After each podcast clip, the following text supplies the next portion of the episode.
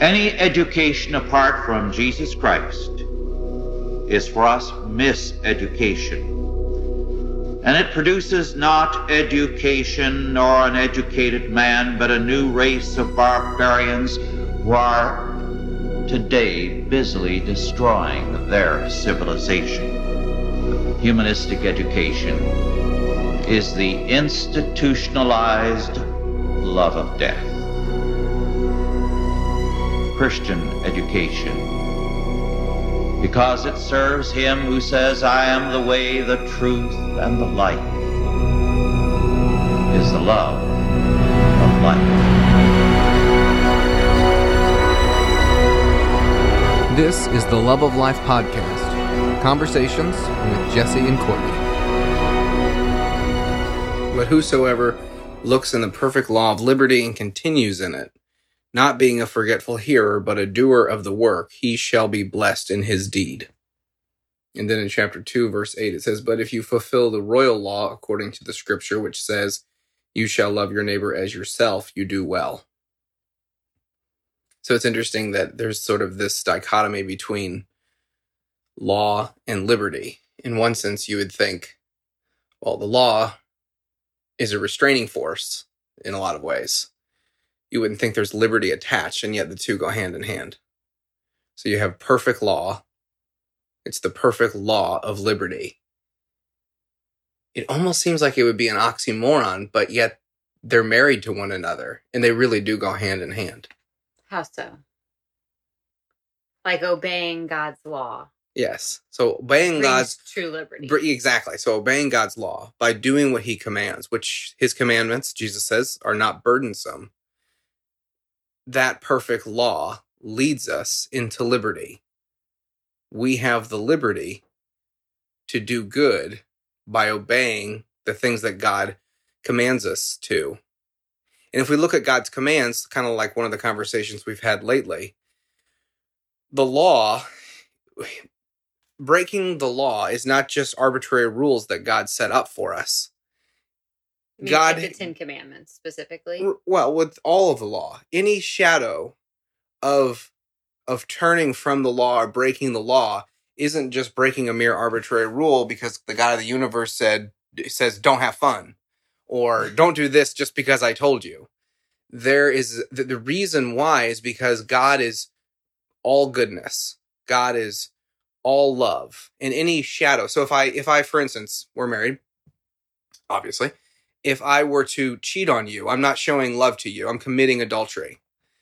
As an example. So when the when the law says you should not you shall not commit adultery, we're it, since we're man is made in the image of God, we're we're lying about that image inside of ourselves if we break the law. We're lying about who God is. God is saying, I'm perfect love. Eh, Within the triune Godhead is is love. It's perfect. There is no shadow of turning, right? So as a result, anything that we humans do in sin is a direct offense to God because it's directly offending his nature, which he has set up as the law. The law is don't offend my nature. Don't cheat, don't steal, don't lie, don't do all of these things. Why? Because God himself doesn't do those things. God himself is goodness. like how you put it to me the other day, which I feel like is maybe easier to understand. So I'm still trying to wrap my head around that. Is all of the law is a reflection of God's character. So when God says, "Thou shalt not lie," do not lie, it's because He is truth. Right. Yeah, So- exactly. That's that's what I'm saying. Yeah, He's that's what I just said. So all the all- God is goodness. I said, used that a different confusing Well, no, I I how you use I to use a different line. I say God God God is goodness. But yes, God is truth. God is he he's all of these attributes and these things that he declares of himself. And there's the law. In the law, my my I think my point is to say, you know, we look at the law sometimes as as humans and say, okay, well, uh, you know, don't do this thing. Don't do, you know, this this offense. And we forget what's behind the perfect law. The royal law, as James calls it. And that is the character and nature of God Himself. God Himself is all of those things. And when we break something that offends His goodness and His holiness, we're not, we are, of course, breaking the law, but we're offending the personhood of God Himself. Right? It's crazy. Yeah. Well, yeah. And I feel like when you told me that the other day, because it does just seem like, you know, okay, so God said, you know, do this and don't do this. Well, he could have said, don't do anything. You know, he could have made the Ten Commandments or, you know, all the law something different. Mhm. These are just like things he just picked. So these are things that matter. And you're like, no, these Yeah. these things are directly connected to his nature. We're not supposed to do these things, or we are supposed to do these things because we're made in his image. And it's they're not just arbitrary laws. Right. They are specific to to show us what God is like. To show us what God is and like and, and, him because of what he's like. Right. And how he made the world. He made the world a certain way. Uh, he made one man and one wife, not two men, to be together in matrimony. He made the world a certain way. And when we violate those commands, we're violating the way God set up the world as was originally intended. And we're violating a, a part of, or should I say, a piece of his, of his goodness and holiness, of his character itself. which you know i mean it's not as if god says uh you know again he's not arbitrary. He's not saying oh you know don't do this because i don't want my i don't want people to have fun. Mhm. don't wear blue hats. I don't like blue i don't like the color blue you know or something ridiculous like that. Every one of his laws are good. Every one of his laws are complete justice. And like we're learning with um Rushdoony in some of the stuff with him even the old testament commandments which some of them you'll have to recall precisely which one you thought was so interesting. It's kind of like you have a top law, you know, do not covet, do not steal, do not, it- but then the laws kind of trickle down into actual things. What was that one It's like- example that it's you like used? Case studies. So like right, case study law. throughout Leviticus, it's application of the law, which we can extract the principle of that. So, like the oxen, don't muzzle the oxen as he treads out the grain, which Right. actually in the New Testament, Paul explains that one for us.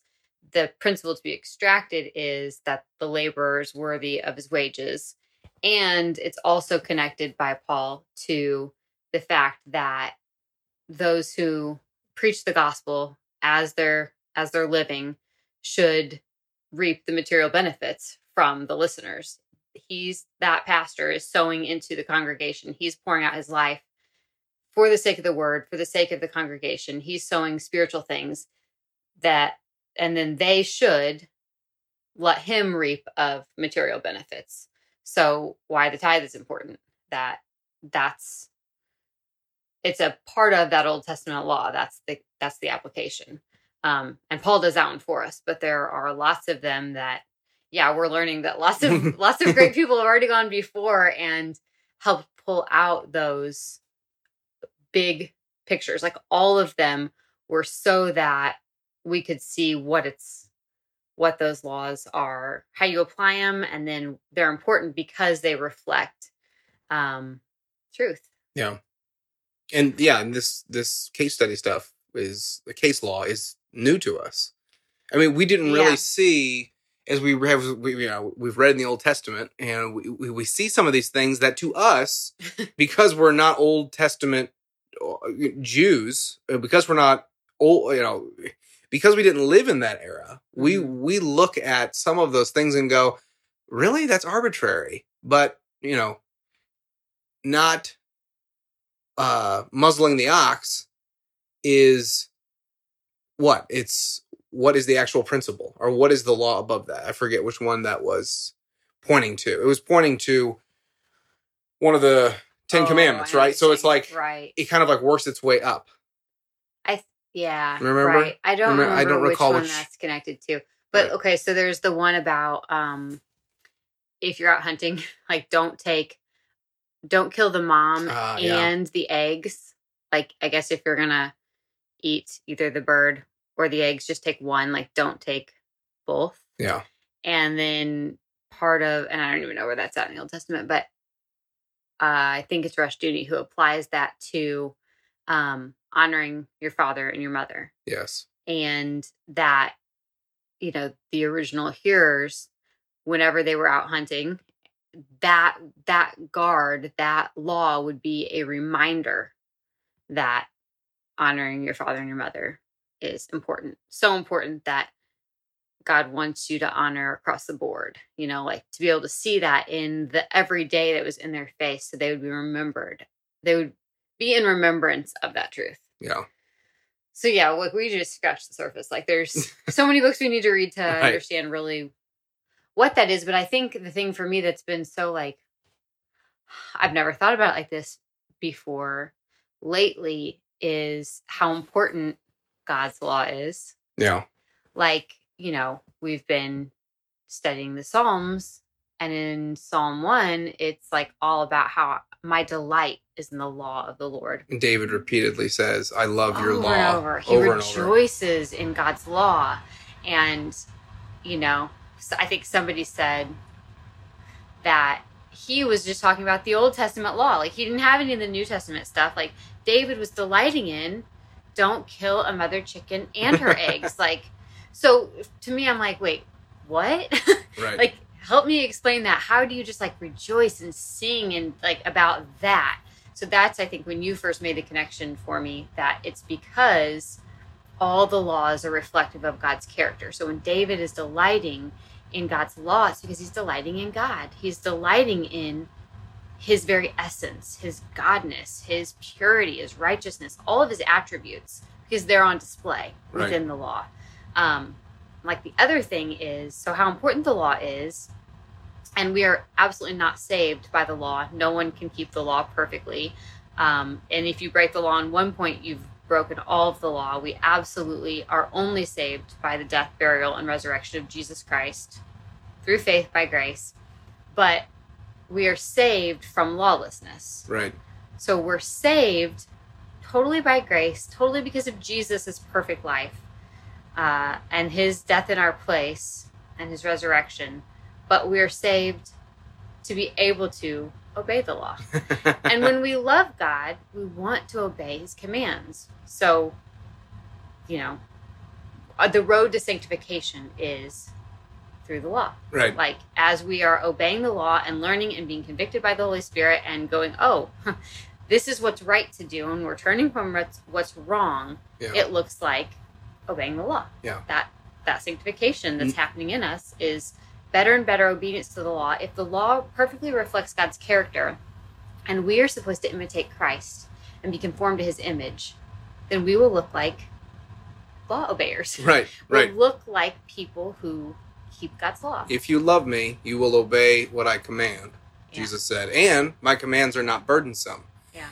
So the antinomianism of, which is just heresy, basically says, you know, the law, we're free from the law. We don't have to keep it. We're completely under grace. And it seems like the modern day church and a lot of believers, and I know even us included, it's not as if we personally disregarded the law or said, okay, well, you know, woohoo, you're free. But I, but more and more, especially in America, people don't seem to care or give heed that call themselves Christians, but they don't seem to care about God's law. And a lot of them don't really know it. Well, I don't know that we're taught it that well, Right. you know, Right. or yeah. I mean, I feel like so much of this is obviously like you read the Bible and you know, like, okay, this is the way to live. You're supposed to do this, but put in these terms, I feel like this is very new. This Yeah. is, and like viewing the Old Testament as just as important as the New Testament. Like something I think we've seen from Doug Wilson is that um, you know we we view the old testament as second rate when it's not second rate. It's just as much god's word as the new testament. And some of the we might have known that and been like well yeah of course. But like there's two assumptions he says. Like you can either um, everything that the old testament says you can say it's not valid unless the new testament makes a point to reiterate it so you can ignore it unless the New Testament reaffirms it. That's one view. And then a more biblically faithful view is like that's the conclusion uh, is that anything that's in the old testament stands unless the new testament fulfills it Right. so like we don't have to give animal sacrifices anymore because jesus was the perfect sacrifice but if the new testament doesn't say it's fulfilled therefore done away with then it's been completed um, it still stands Yeah. so then it's like, whoa, you got to read the Bible all over again because there's a whole lot of stuff that we've just skipped over or not given any heed to or not paid attention to. Like, right. Right. and there's so much in the Bible. Like, you, we'll be learning for the rest of our lives. Oh yeah, yeah. Every person, including myself, and lately I've been saying this, we're just scratching the surface. We're just barely touching the infinite depths and the riches of the Word. hmm We're just barely. We're, I mean, and, and and we're reading a lot of it lately. We're we're talking about it a lot. We're listening to it, and it's like the the weird thing is, and the cool thing is, the more we ingest of it, the more we realize how big it is, how Yeah. big and infinite the Lord is, of course, but then even the the word that He's given us, which is applicable all the time. I mean, there's so many scriptures we talk about this. There's so many times where we're reading the word and we go, I just think I just read this for the first time, and yet I've read this 30 times or 100 times or throughout Yeah. my entire life. Yeah. We see it afresh. Uh, it's um, what did you say last night? It's um, not that we see it with new eyes, but it's as So if it's that it's living. it's it's a living word. That's Yeah. that, that's what you had said last night. Yeah. yeah. Which that's how the word describes itself. It's living and active. Right. It is living.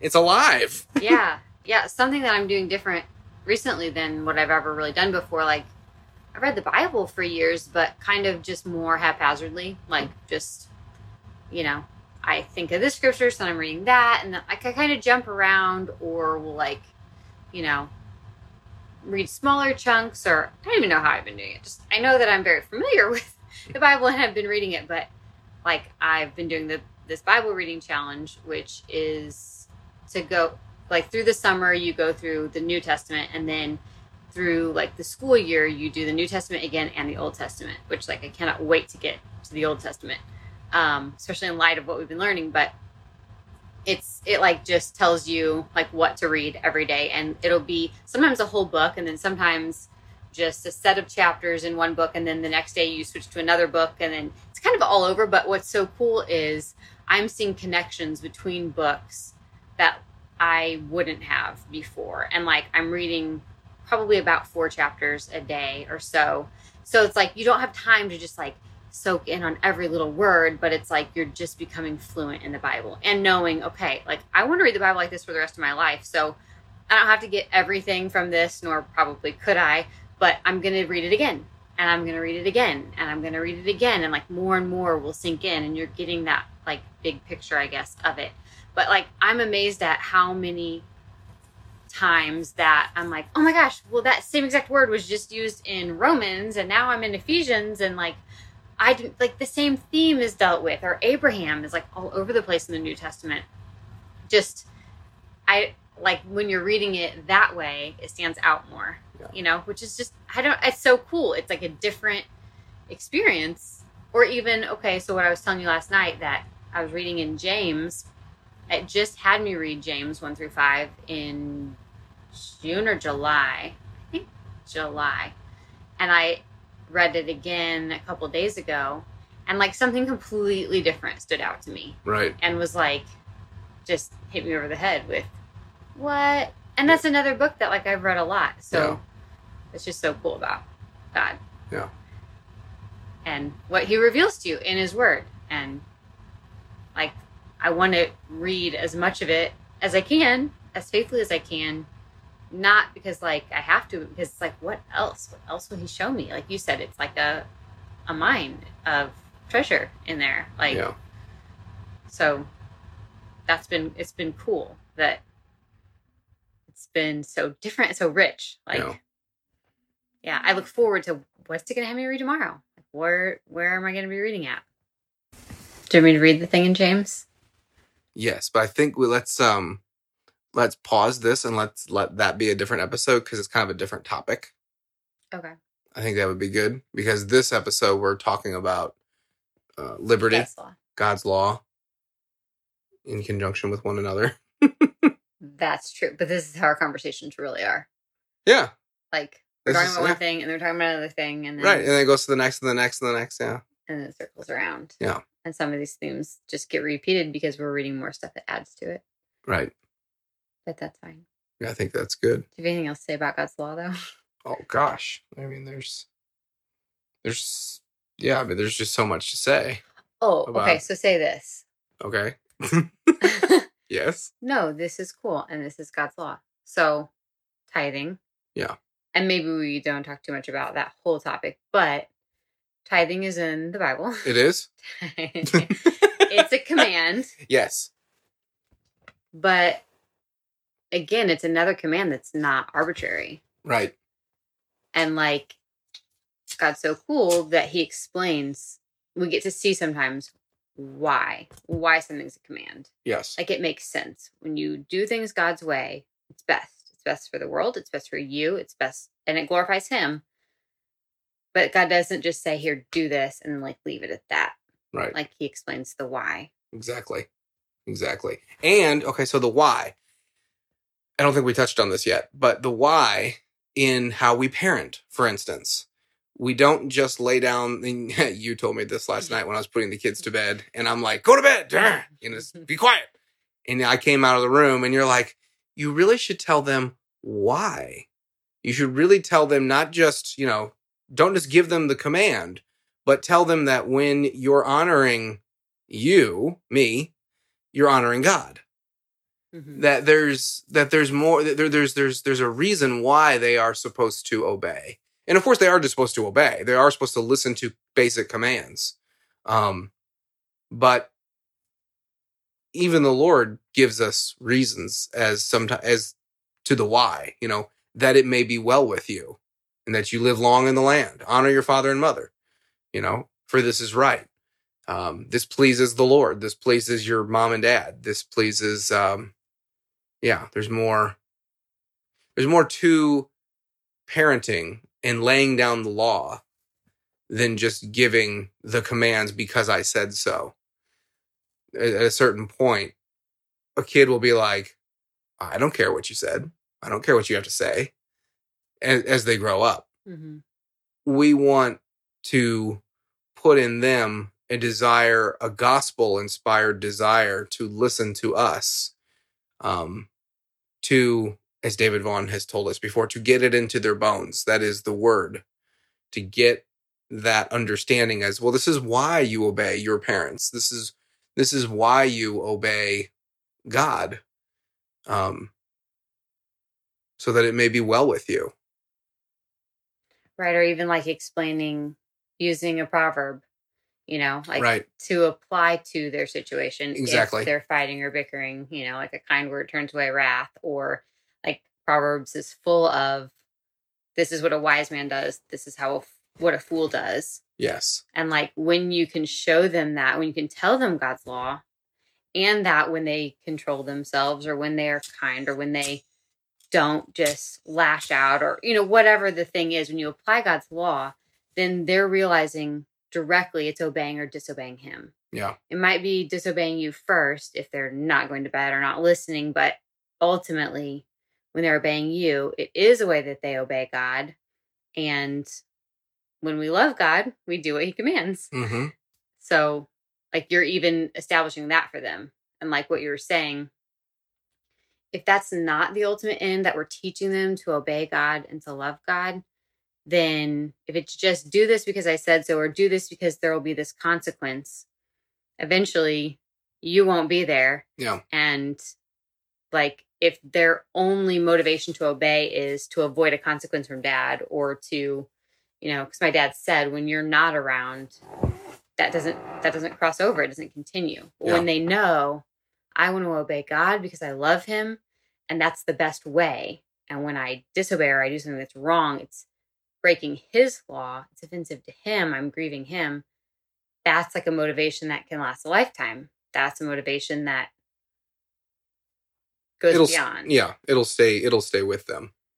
Yeah and i really like that note that the understanding of giving them a proverb that applies to their current situation hmm to say you know um i don't know what example you use today you used a particular Oh, oh, the boys were fighting in the back in the Yeah, on the way to church. on the way to church the boys were fighting one hit the other one and you actually immediately had a proverb like ready in hand you were ready to go Yeah, it actually wasn't the one I was going for. The one I was going for, I couldn't remember. still the reference worked. To. Well, I know it was like the first one. I'm like, hey, this applies, and it was something about what the fool does and what the wise man does. And I kid you not, they were. Well, you were there. They were Yeah. quiet like the rest of the way, and Yeah. it wasn't even like be quiet, but it was like.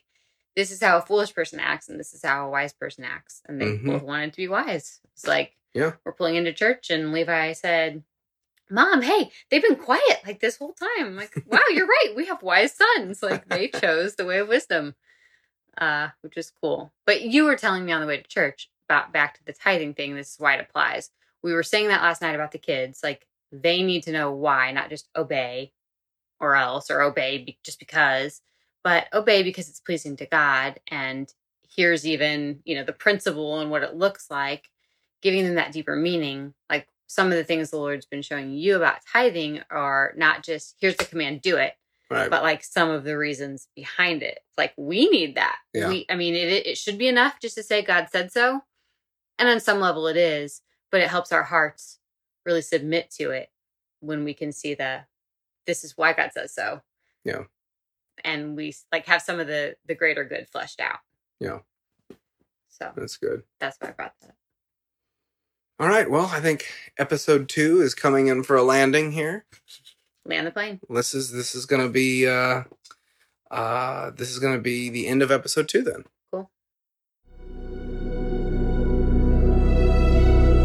Thank you for listening to the Love of Life podcast, conversations with Jesse and Courtney. It is our duty through our schools to create a new one, a God centered one. We are told in Proverbs 8, verses 35 and 36 For whoso findeth me findeth life, and shall obtain favor of the Lord. But he that sinneth against me wrongeth his own soul. They that hate me love death.